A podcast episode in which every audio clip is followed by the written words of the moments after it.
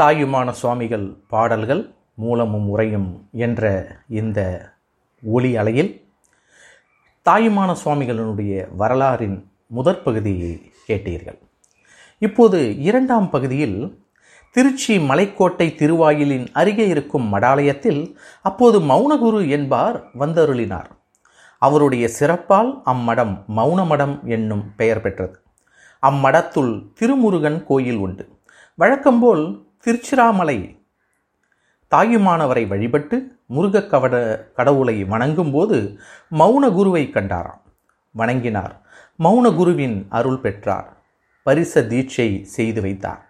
சிவஞான சித்தியார் என்னும் நூலையும் கற்பித்தார். ஞானம் யோகம் என்பனவும் கற்பித்தார். மௌன குருவின் அருள் பெற்ற நம் தாயுமானார் அம்மலையில் கல்லால் அடி கீழ் உள்ள இறைவன் முன்பு நெட்டையில் நின்றார். அப்போது திருவருள் விலாச பரசிவ வணக்கம் பொருள் வணக்கம் பரிபூரானந்தம் சின்மயானந்த குரு பதிகம் மௌன குரு வணக்கம் அகிலாண்ட நாயகி பதிகம் ஆகியவற்றை பாடி அருளினார். தாயுமானவர் அவர்களின் சிறந்த பண்பு அழகு கண்ட அரசி மீனாட்சி. அவரை விரும்பி கலந்திட முயன்றார் தாயுமானவர்.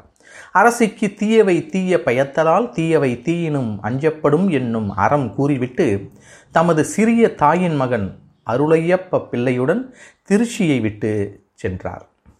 நல்லூரில் கருணாகர கடவுள் பதிகம் பாடினார். பின்பு விராலிமலைக்கு புறப்பட்டு சென்று அங்கே சித்தர்களுடன் நெருங்கி பழகினார். சித்தர்கணம் ஆனந்த மானபரம் சுகவாரி என பல பதிகங்கள் அருளினார். அங்கிருந்து புதுக்கோட்டை சென்ற சுவாமிகள் திருக்கோகர்ணம் எனப்படும் கபிலையை அடைந்து அம்மனை பாடி பரவினார். பெரிய நாயகி அம்மை பதிகம் பாடினார். அங்கிருந்து ராமேஸ்வரம் சென்று ராமநாதரை வழிபட்டு மலை வளர் காதலி அம்மை பதிகம் பாடினார். அவருடைய அண்ணன் சிவசிதம்பரம் வந்து தாயுமானவரை திருமறைக்காட்டிற்கு அழைத்து வந்தார். மௌனகுரி அருளியபடியே மட்டுவார்கோழி என்னும் பெண்ணை மணந்து இல்லறம் நடத்தி வந்தார். கனக சபாபதி என்னும் ஆண்மகவு பிறந்தது.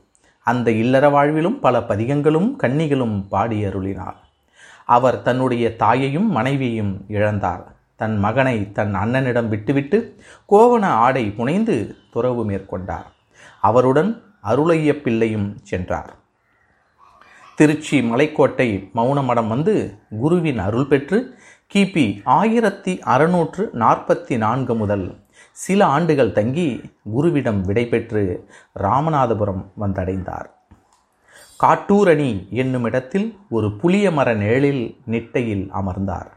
அது கண்ட லட்சுமி என்பவர் நீர்நிலையுடன் பூங்காவும் அமைத்து நிட்டை கொள்ளச் செய்தார்.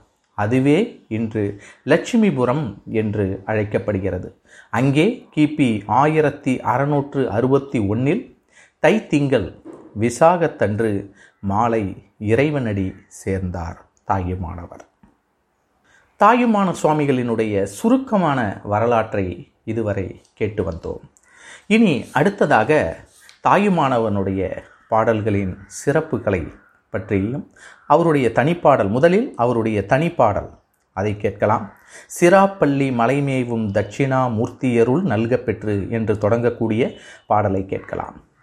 தாயுமான சுவாமிகள் பாடலின் தொகை வந்து ஒன்று முதல் முப்பத்தொம்போது முடிய பாடல்கள் ஐநூற்று எண்பத்தி ஏழு நாற்பது முதல் ஐம்பத்தி நான்கு முடிய கன்னிகள் எண்ணூற்று அறுபத்து மூன்று அகவல் வண்ணம் இரண்டு ஆக ஆயிரத்தி நானூற்று ஐம்பத்தி இரண்டு பாடல்களை தாயுமான சுவாமிகள் எழுதியுள்ளார். அந்த பாடல்களின் வரிசையில் ஒவ்வொன்றாக அந்த பாடலையும் அந்த பாடலினுடைய பொருள் விளக்கத்தையும் நாம் கேட்டு மகிழலாம். ஒளி வடிவம் சரவணன் அருணாச்சலம்.